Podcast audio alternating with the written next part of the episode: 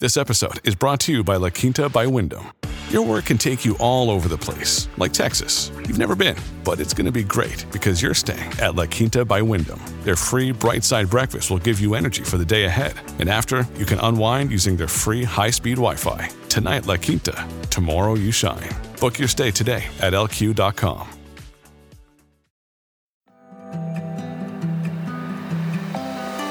I'm Ted O'Connell, author of USMLE Step 2 Secrets and Chief Content Officer for Inside the Boards. This is the Step 2 Secrets podcast, where we provide you the high yield content from Step 2 Secrets in audio format, as well as question breakdowns, so you can study on the go and get back to reclaiming some of your life. This is the question breakdown for the vitamins and minerals chapter. A 32 year old woman returns to her community health clinic complaining of tingling in her hands and feet. The symptoms began three days ago. She has no other complaints. Four weeks ago, she had a positive PPD or positive purified protein derivative skin test and a normal chest radiograph. She was started on isoniazid for a diagnosis of latent tuberculosis. She's a third grade teacher and an immigrant from the Philippines. She's been in the United States for five years. Which of the following is the best explanation for her symptoms? A. Conversion reaction. B. Dietary thiamine deficiency. C. Isoniazid hypersensitivity reaction. D. Pernicious anemia. Or E. Pyridoxine deficiency. So, in this case, we have a patient who is otherwise healthy recently had a positive PPD, negative chest x ray, diagnosed with latent tuberculosis, and started on isoniazid, and presenting now with tingling in her hands and feet. So, this really becomes a question of do you know what the side effects of isoniazid are? Isoniazid is known to inhibit the formation of the biologically active form of pyridoxine or vitamin B6. So, when administering isoniazid, Many physicians also have their patients take a vitamin B6 supplement to prevent peripheral neuropathy or neuritis that can otherwise result in about 2% of patients taking isoniazid. So I would be zeroing in right on pyridoxine deficiency or choice E as the correct answer. But let's take a look through each of the other choices as well. So A is conversion reaction in a patient with no other historical background of psychiatric disorders or social stressors mentioned in the vignette, this seems very unlikely. Be aware, though, that there have been reports of patients having psychotic episodes with isoniazid, but that's really not what we're seeing in this case. The next choice is dietary thiamine deficiency. Thiamine deficiency causes distal neuropathy, but there's no reason to suspect thiamine deficiency in this particular patient. Choice C is isoniazid hypersensitivity reaction. This patient's symptoms are too late and too atypical for a type 1 reaction. Recall that a type 1 hypersensitivity reaction results from the release of inflammatory mediators from mast cells and basophils. So they'll manifest with symptoms such as rhinorrhea, shortness of breath, swelling, as you would see in an anaphylactic reaction. And that's really not what we're seeing here in this particular case. Choice D is pernicious anemia. Uh, vitamin B12 or cobalamin deficiency can cause peripheral neuropathy, but this is less likely caused than isoniazid in- inhibition of the formation of the biologically active form of pyridoxine or vitamin B6. And so that's the correct answer is pyridoxine deficiency. So the learning point in this case is that isoniazid is commonly used for the management of latent TB infection Side effects of isoniazid include hepatotoxicity and peripheral neuropathy. Monitoring of liver enzymes during the course of isoniazid is recommended. And to prevent peripheral neuropathy, concurrent administration of pyridoxine or vitamin B6 is recommended. And now, back to the show. This is the vitamins and minerals chapter from USMLE Step 2 Secrets, 5th edition. Question 1. Specify the signs and symptoms of the various vitamin deficiencies and toxicities. Vitamin A deficiency causes night blindness, scaly rash, dry eyes, Bitot spots, which is debris on the conjunctiva, and increased infections. Vitamin A toxicity causes pseudotumor cerebri, bone thickening, and it's teratogenic. Vitamin C deficiency causes scurvy, resulting in hemorrhages, skin petechiae, gingivitis, and loose teeth, and also results in poor wound healing, hyperkeratotic hair follicles, and bone pain from periosteal hemorrhages. Vitamin D deficiency causes rickets, osteomalacia, and hypocalcemia. Vitamin D toxicity causes hypercalcemia, nausea, and renal toxicity. Vitamin E deficiency causes anemia, peripheral neuropathy, and ataxia. Vitamin E toxicity causes necrotizing enterocolitis in infants. Vitamin K deficiency causes hemorrhage and prolonged prothrombin time. Vitamin K toxicity causes hemolysis and can lead to kernicterus. Vitamin B1 thiamine deficiency causes wet beriberi, which is high output cardiac failure, dry beriberi, which is peripheral neuropathy, and Wernicke and Korsakoff syndromes. Vitamin B2 or riboflavin deficiency causes angular stomatitis and dermatitis.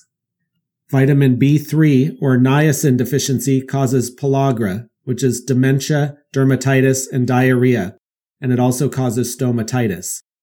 Vitamin B6 or pyridoxine deficiency causes peripheral neuropathy, stomatitis, convulsions in infants, microcytic anemia, and seborrheic dermatitis.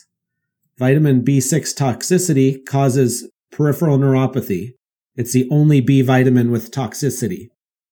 Vitamin B12 or cobalamin deficiency causes megaloblastic anemia plus neurologic symptoms, including subacute combined degeneration, dementia, and ataxia. Folic acid deficiency causes megaloblastic anemia without neurologic symptoms. Question 2. Specify the signs and symptoms of the various mineral deficiencies and toxicities. Iron deficiency causes microcytic anemia and koilonychia, which is spoon-shaped fingernails. Iron toxicity causes hemochromatosis. Iodine deficiency causes goiter, cretinism, and hypothyroidism. Iodine toxicity causes myxedema. Fluoride deficiency causes dental caries. Fluoride toxicity causes fluorosis with mottling of teeth and bone exostoses. Zinc deficiency causes hypogeusia, which is decreased taste, rash, and slow wound healing. Copper deficiency causes Menkes syndrome. It's X-linked, results in kinky hair and intellectual disability. Copper toxicity causes Wilson disease. Selenium deficiency causes cardiomyopathy and muscle pain. Selenium toxicity causes loss of hair and nails. Manganese deficiency causes manganese madness in miners of ore, and this is behavioral changes and psychosis. Chromium deficiency causes impaired glucose tolerance. Question three. What are the fat soluble vitamins? In what general category of patients are they deficient? Vitamins A, D, E, and K are fat soluble. Deficiency of any of these vitamins may be due to malabsorption. For example, cystic fibrosis, cirrhosis, celiac disease, duodenal bypass, bile duct obstruction, pancreatic insufficiency, or chronic giardiasis. In such patients, parenteral supplements are required if high dose oral supplements fail. Question four. What vitamin, mineral, and electrolyte deficiencies are classically seen in alcoholics? Any can be seen, but watch especially for folate, thiamine, phosphorus, and magnesium deficiencies. Question 5. What is the most common cause of vitamin B12 deficiency? Pernicious anemia, in which antiparietal cell antibodies destroy the ability to secrete intrinsic factor. Conditions associated with pernicious anemia include autoimmune disease such as hypothyroidism, type 1 diabetes, and vitiligo. Removal of the ileum and the tapeworm Diphyllobothrium latum are exotic causes of vitamin B12 deficiency. Diagnosis of pernicious anemia is clinched by a low serum B12 level. The presence of anti intrinsic factor antibodies is highly confirmatory for pernicious anemia. The Schilling test is of historical interest, but is no longer commonly employed in the diagnosis of B12 deficiency. Question 6. What is the classic iatrogenic cause of vitamin B6 deficiency? Prolonged therapy with isoniazid, especially in young people. Pyridoxine supplementation is recommended for patients on isoniazid therapy for tuberculosis. Question 7. Which medications may cause folate deficiency? Anticonvulsants, especially phenytoin, methotrexate, and trimethoprim. Question 8. Which vitamin is a known teratogen? Vitamin A. Female patients taking one of the oral vitamin A analogs as treatment for acne must have a negative pregnancy test before the medication is started and should be counseled about the risks of teratogenicity. Some form of birth control should be used and periodic pregnancy tests should be offered. Isotretinoin is such a significant teratogen that access to this medication is very restricted. All patients and prescribers must be in a special program designed to eliminate fetal exposure to isotretinoin. There are strict qualification criteria, including monthly pregnancy testing and two forms of contraception are recommended. Question 9. Which vitamin should be taken by all sexually active women of reproductive age? Folate, which reduces the risk of neural tube defects in the fetus. The maximal benefit occurs before the woman knows that she is pregnant. Question 10. What are the physical findings of rickets, vitamin D deficiency, in children? Craniotabes, which is a poorly mineralized skull and bones that feel like a ping pong ball. Rachitic rosary, which is costochondral beading and small round masses on the anterior rib cage. Delayed fontanelle closure, bossing of the skull, kyphoscoliosis, and bow legs and knock knees. Bone changes appear first at the lower ends of the radius and the ulna. Question 11. Which vitamin is given to all newborns?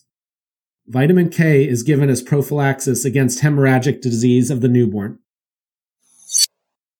Question 12.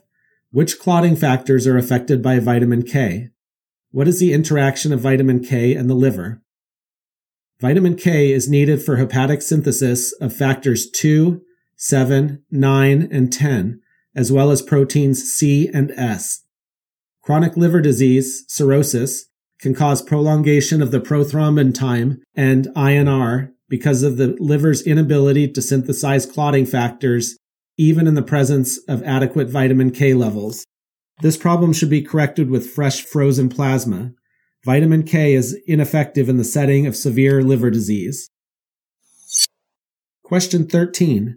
Describe the relationship between vitamin K and broad spectrum antibiotics.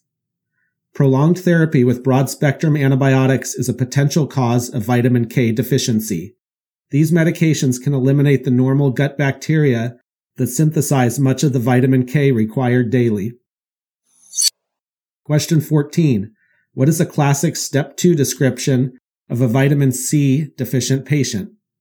An elderly person with a diet of hot dogs and soda or tea and toast who presents with bleeding gums and bone pain.